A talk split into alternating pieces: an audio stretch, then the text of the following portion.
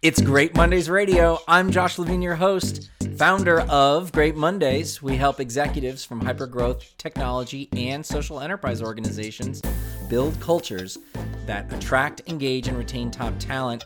If you'd like to be a guest on our program, hang out for about 20 minutes and I'll tell you how.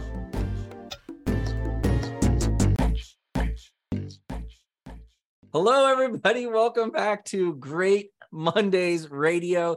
Today I have Hadi Radwan. He is a multiple time serial entrepreneur and founder and insurtech expert. Um, his current company is called Asteya. It is insurance in the US market. So he's entering into this, what is definitely a very hot, hot field um, rapidly growing. Insurance is, is ready to be uh, revolutionized for sure. Um, so I'm excited to talk to him about his fully remote operation and how he builds that culture in that and get uh, gets the right people on board to do the right things. Uh, Hadi, welcome to Great Mondays Radio. Hey Josh, how are you doing today? Thank you for having me on the show. Yeah, yeah. Thanks for staying up late. You're in London, um, but like you said, it's a it's a fully remote world, and everybody's WhatsApping you at all times of the day. So for good, good, bad, or otherwise, that's the that's the reality, right?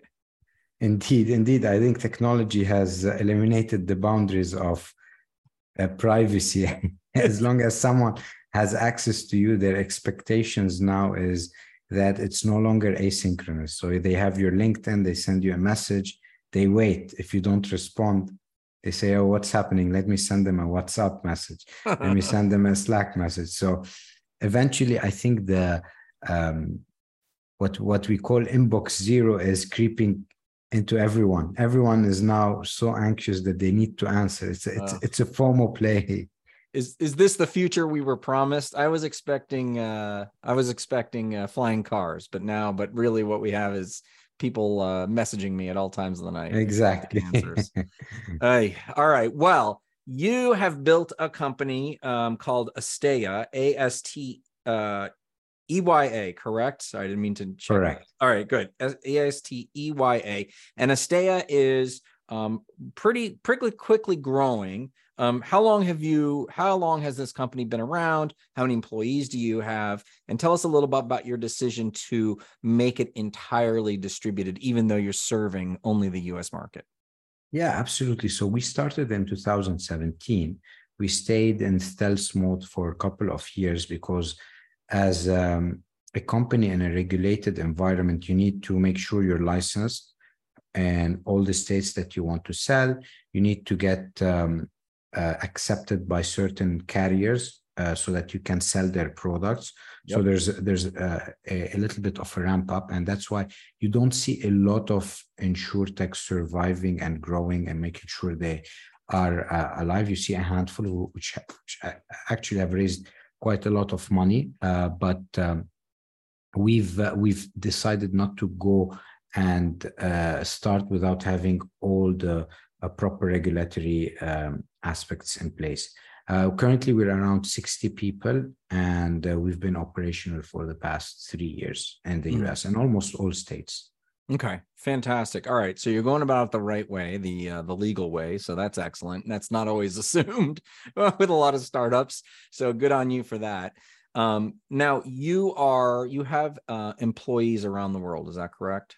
Yes. So we're in three different continents, and uh, your original question was how did we end up in, in a remote setting right so yeah. i think the the, the first uh, aspect of all of this is covid right it forced us to reconsider uh, workspaces because originally your expectation is once you set up a company people need to come to the office and uh, that has or originally made a lot of entrepreneurs select a city so I want yep. to be in San Francisco and New York and London. And then based on this, you are essentially limited to um, the, the talent pool that's in that city. So when COVID came in, uh, we had to rethink how uh, we hire, how we manage people. And that is actually good for us because I was a big proponent of remote working for, for years, but uh, I'm not the only one in the company. And it's, it's usually a uh, team decision to decide if we do remote or non-remote. And with COVID, uh, we proved the hypothesis that you can find people that could work from home and deliver value to the customer, to the shareholder, and definitely to the to their employees. So essentially, that was the starting point. And then mm. the biggest advantage is now there's no more, more boundaries for talent. And I think we've seen companies who are uh, unicorns today who are managing this. Uh, on my podcast, the first 100, I've interviewed uh, uh the co-founder of uh, Oyster, which is a oh, company oh, yeah. that, yeah, yeah, it, it gets you, if you have a talent outside where your legal entity is uh, registered, you can essentially hire that talent through them and they're, they're on your payroll. So COVID has brought in different business models that supported remote uh, working.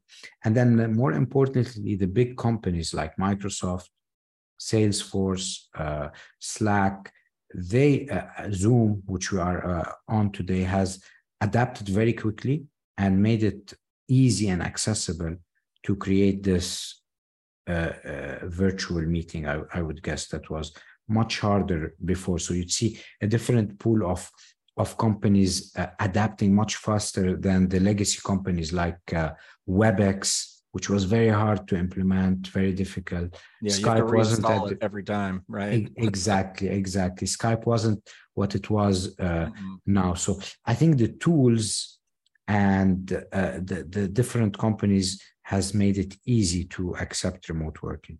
I and I would I would um, venture to guess that um, we're still in the early days. I think we're going to see a lot of new tools that are going to make it even easier because I don't feel like everything is as easy as being in the office. So creative collaborative work. So we use Miro. Um, there's also Mural. Those are great collaborative tools. Bring some benefits to some of this work that we don't necessarily wouldn't necessarily have in the class in the uh, in the office um so but i think we're still there's still quite a bit out there that and i think we're going to see some tech uh really come to fruition uh and, and to serve customers like you right? People that build these organizations completely distributed. So what does it take to be an employee at a fully distributed company? When you think about your employees and the best employees that you have what are the qualities? Because i don't know that it's for everybody. Yeah absolutely. I think there there are uh, certain uh, guiding principles that need to align between the employee and the employer in that case. So one when you when you look for uh, for a company to get hired and you do your research right? You go in you try to to read their mission their value statements uh, uh, you go to Glassdoor, you start reading around different uh, you know aspects, and then there's the hiring process. For us, um, the value statements, for example, are overhyped. We do not try to you know display all of these different values that say respect to your uh, uh, to your teammates. Uh, Uh, communication, honesty, excellence. Right? Yeah, because, I noticed because, they weren't. I looked for them on your website, and you didn't see any yeah because you know you could you could put in a nice story but even people who are just joining it doesn't probably align with with with their guiding principles from day one they have to to integrate with the team they have to believe in the company which takes time it doesn't happen from day one un- unless you're you're a founder or, or part of the founding team so when we when we interview people we try to be consistent in our message and we say what we believe in is uh, we need happy employees so that we can get happy customers and then eventually we will be able to get happy investors. It's not the customer at the forefront of the company it's the employee. And the, and the reason we do this is if you have a happy employee who's engaged who's uh, developing and growing who's into his work then they can deliver value to the to the customer which would feel that uh, yes, that these people care, and then they would generate repeat business, and that would translate into profits. So the cycle is you, a lot of people say customer first. We say employee first. We try to do uh, a lot of things for for the employee. So we have while our pay could be average, we have a lot of benefits, and those benefits could, you know, make the employee uh, feel um, more accepted, more motivated, and then eventually they would be happy to contribute to, to the customer, and then the customer would definitely contribute to the investor. So that's essentially how we how we try to uh, uh look at uh, our our messaging to those that are coming in. So we say we value you, and here's the reason why we value you, right? Because you would value the customer, and then the customer would value the, the investor indirectly. All right. Well, so are you saying then that one of the attributes that you look for in an employee or in a potential candidate is if they're happy? It's not the attribute, it's what we want the outcome to be. So we want to get someone in with a skill set that you know is ah, contributing. So it's your job. Yes, to make them happy. To make them happy. Yes, exactly. So that's that's uh, that's what we say. We get you in, we make you happy, and then you make our customers happy, and then the customers make our investors happy. what about? And I forgot the I forgotten the technical term. Um, the phenomenon where a human um, the it, it's it's most popularly referred to with um, raises when you get raised, yeah. right? A raise, and so you get an extra, um, I don't know, five thousand or ten thousand a year. So it's an extra fifty bucks a month, you know, a, a month or whatever it might be, and but then you get used to it, and then you're like, I could really use a raise, right? So it's like you you elevate, you are it is sort of a glitch in our brain the way that we work right? You have to work really hard to appreciate what you have because you really always want to work have more. And so when we think about the benefits or whatever yeah. it might be then those people you can they can be satisfied right? You certainly don't want them suffering at the bottom of the pay scale. They want to be able to serve you know serve their certain need. But even with benefits it's like i just expect it I'm just expecting these things now. So how does um, how do you consider that phenomenon or how do you counter for that? And are there other other tools or methods that you use to create a happy employee? Yeah, that, that's a great question. I, I think the way we try to nail this down is we try to be as data driven and scientific as as as we can. We cannot Great. nail it 100%, data but we try to do that. So we have a career progression framework. So someone comes in, here's where you are in the career progression framework, here how you can move up the levels. And by the way, in each level, these are the ranges of salaries that you should expect. And that range would, you know, be different between a performing person that's A versus B versus D. So they could at least essentially have a fair pay and they can compare themselves to where they are in the frameworks. So the they expectations. A, yeah, they have a roadmap and they know where they can go. Exactly. So the expectation is managed. So yes, you expect that you can get a raise, but if you don't get a raise, then here's why, right? Either because you haven't moved up or because the company is not performing well and the, let's say the shareholders decided not to distribute any bonus.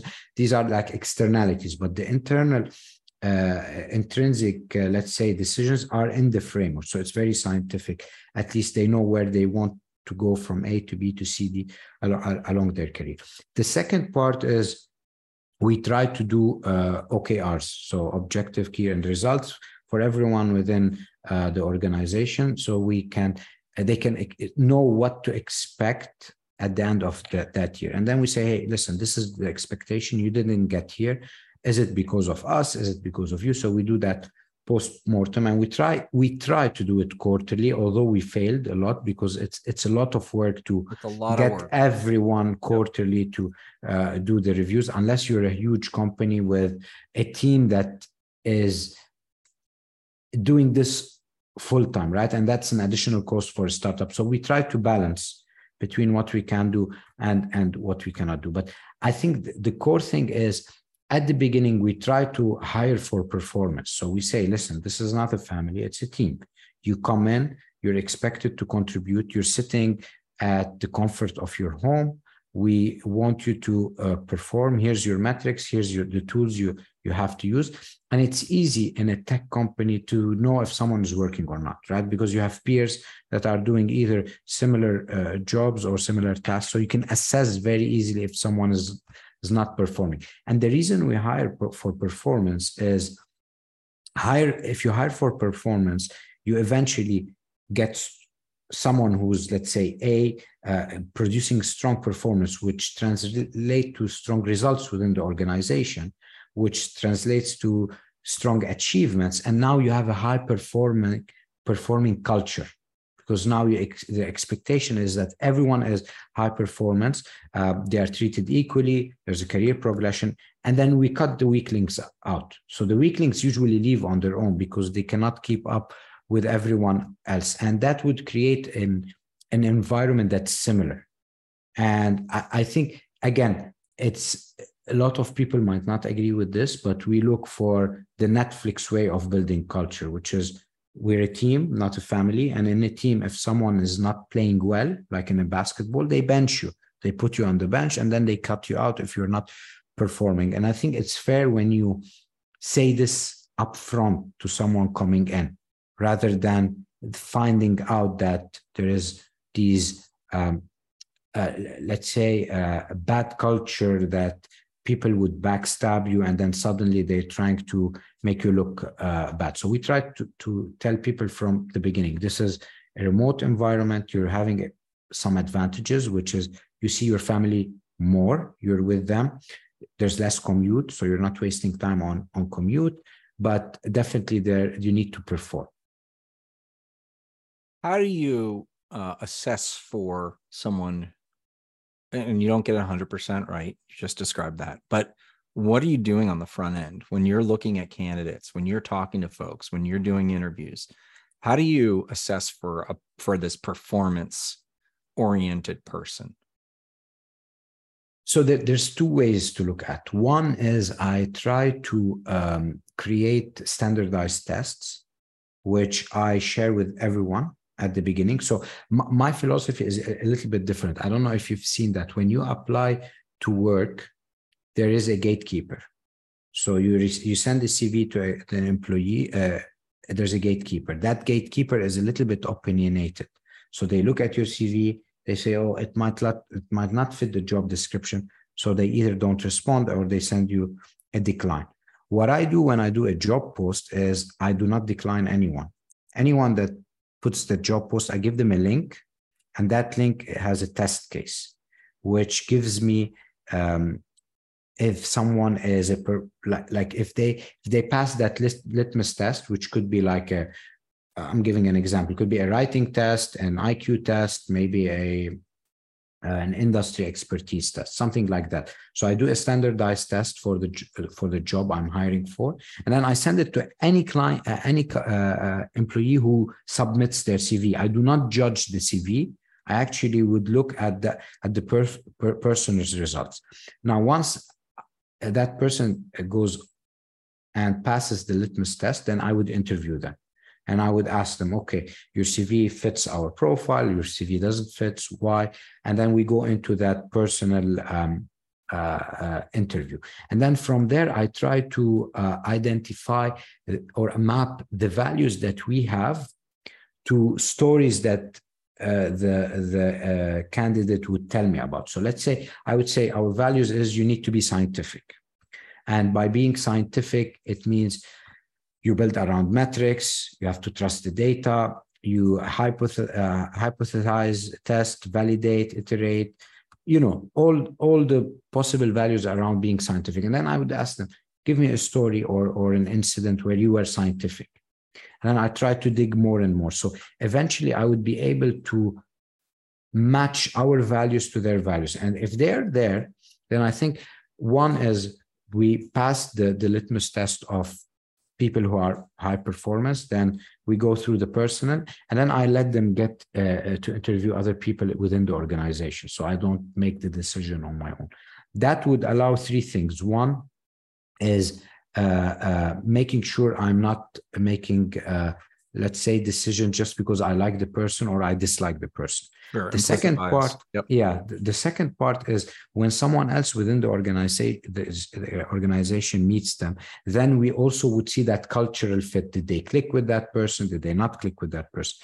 And then finally we give that person the chance to see if they if they like working with us. Did they like me? Did they like the other team members? Did they like the, the job task? Did they like the process and if if that's the case then we've already de-risked a lot of the process uh, of hiring So at the beginning, you said your values weren't weren't that important, but what I think you're saying is uh, promoting or marketing those values um, to the world is not where you're going to emphasize that because you're using them specifically for vetting candidates, which I agree with. Right? That's that is absolutely one of the powerful uses of values.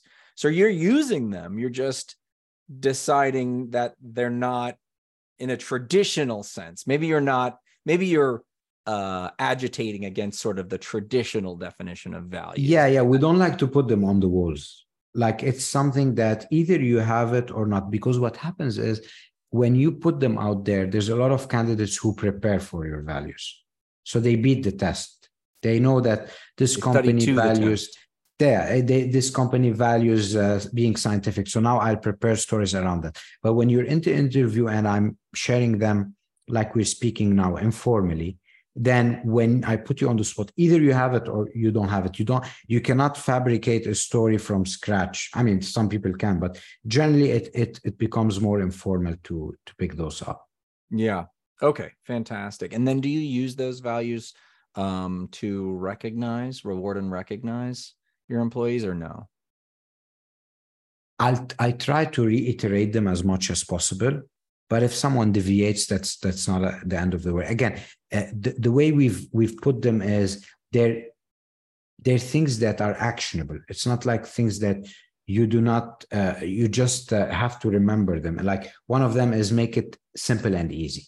Less is more streamline the process avoid rigid rules admit mistakes. These are things that are under make th- things simple and easy. So they're they're like we we we value a lot people admitting to mistakes and failing fast Yes. because that means you're actually learning. As long as they're operational learning that's good. That means you're trying uh, to get things done the problem becomes if you haven't learned and you're repeating them. This is where you actually cost the company more money because the first part is okay because you're Yeah. experimenting you're going to fail. That's a no-brainer. It's a startup. The second time it's a problem. How do you how do you um demonstrate that making mistakes is okay? Because that's a big problem that a lot of organizations a lot of employees and organizations and employees uh, have where they're like people are afraid to make mistakes. What is it that you're doing? You say we actually encourage that. What does the encourage look like? I raise my hands. I'm i first the first one to admit the mistake in front ah of so modeling other people? modeling. Yes yes yes. I'm i'm not afraid to say that. Uh, i would say listen we've made a hiring mistake. We made a strategic decision here. Here's what we've learned from it. Uh hopefully we can you know change. Hopefully we don't need to do that again. So that's the most important part. And we, if someone makes a mistake that actually is uh, detrimental then we issue warnings which is normal right? You just need to inform people that it's okay to to make mistakes but you have to admit it. You have to say okay i've raised my hand i made a mistake it's normal but uh, i'm i'm owning it. I acknowledge it. So the problem is really when they make a mistake but don't voice it yeah i mean a lot of people don't admit the mistakes. They say That's oh right. it's someone else's it's not me it's them right? Yeah. the problem with this um, philosophy is that uh, there's there's always two people involved in the mistake. Now the extent of who's liable for that can vary right? But it's never one person's fault. It's always multiple people involved Yeah. so you cannot blame the blame mentality is something that would kill culture Yes, absolutely. Yeah, ownership is a ownership of of work, ownership of mistakes. These are all things that are really really important to build a strong culture because then you do build that trust. Oh, okay. when they make a mistake there. I'm not gonna I'm gonna be afraid if you're telling if you're saying telling everybody up oh, it's Josh's fault, then I'm not gonna want to work with you, and that's that's a real problem. Um, exactly. any final words of wisdom or pieces of advice, hard won wisdom uh, for for folks that are inside of a of a of a of a highly or a hundred percent distributed organization. I mean, we did talk a lot about a really a lot of really amazing things here, and and I really really appreciate. I learned a ton. Is there anything else that we didn't talk about? That you're like, you know what? If I had to do it again, or this is what I've I've learned, what would you what would you advise? What's what's one thing that you've learned from your your years in uh, now your uh, couple years doing this? Yeah, I, I think it's very important that you model um, such a framework from someone who has done it before. So there's, I think, the first proponents of remote working were were the founders of Basecamp, and I, I interviewed one of the founders on, on my podcast, and they they were big on remote from day one. They have a book uh, on on remote working, yep. and I think if you want to start remote working and you don't know where to start, it's important that you model and get a mentorship. Could be virtual mentorship, like a book, so that you don't do the same mistakes someone else does. So that's the first thing. The second part is have frameworks in place, simple frameworks like the hiring framework. How do you deal with certain instances?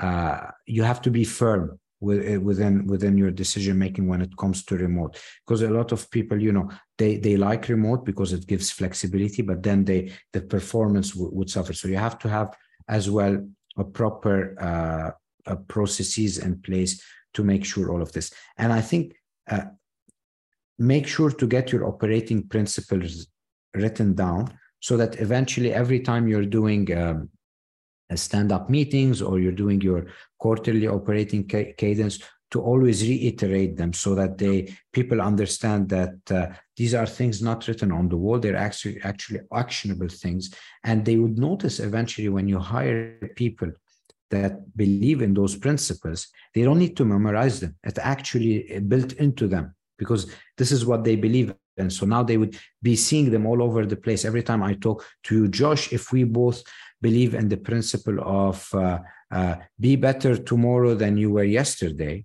then I think it makes sense that this is a curious person. He's here to learn. He's always improving. If he makes mistakes, he's admitting them. He's taking those learnings to uh, help others and grow the organization. I think you would see them in the actions of, of your employees. Right, right, right, right. Amazing. That's that's great. Um, it's uh, codifying, really getting it down, and making sure everybody is aware of those. That is a big, big um, advantage for those folks that can do it.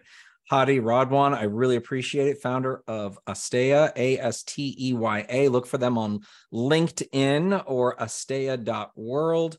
Um, he also has a, a podcast called uh, How to Build Software for Non Technical Founders. If you're interested in learning more about starting a company, or you have with with uh, that's built on technology, and but you don't know the first thing about it, this is this is what he's trying to do, and I appreciate that. Trying to translate it for the rest of us.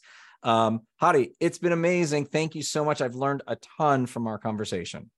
Thank you, Josh, for having me. Have a great evening. Thanks for listening to Great Mondays Radio. Hey, if you want to be a guest, head over to radio.greatmondays.com. And if you think this episode was interesting and your friends and fans would enjoy it, please share on social media. And if you want to get more people to understand the power of company culture in business today, please rate and review Great Mondays Radio on your podcast feed. It really helps us reach more people. If you want to hear more candid conversations with culture leaders, subscribe to Great Mondays Radio. I'd love to connect with you.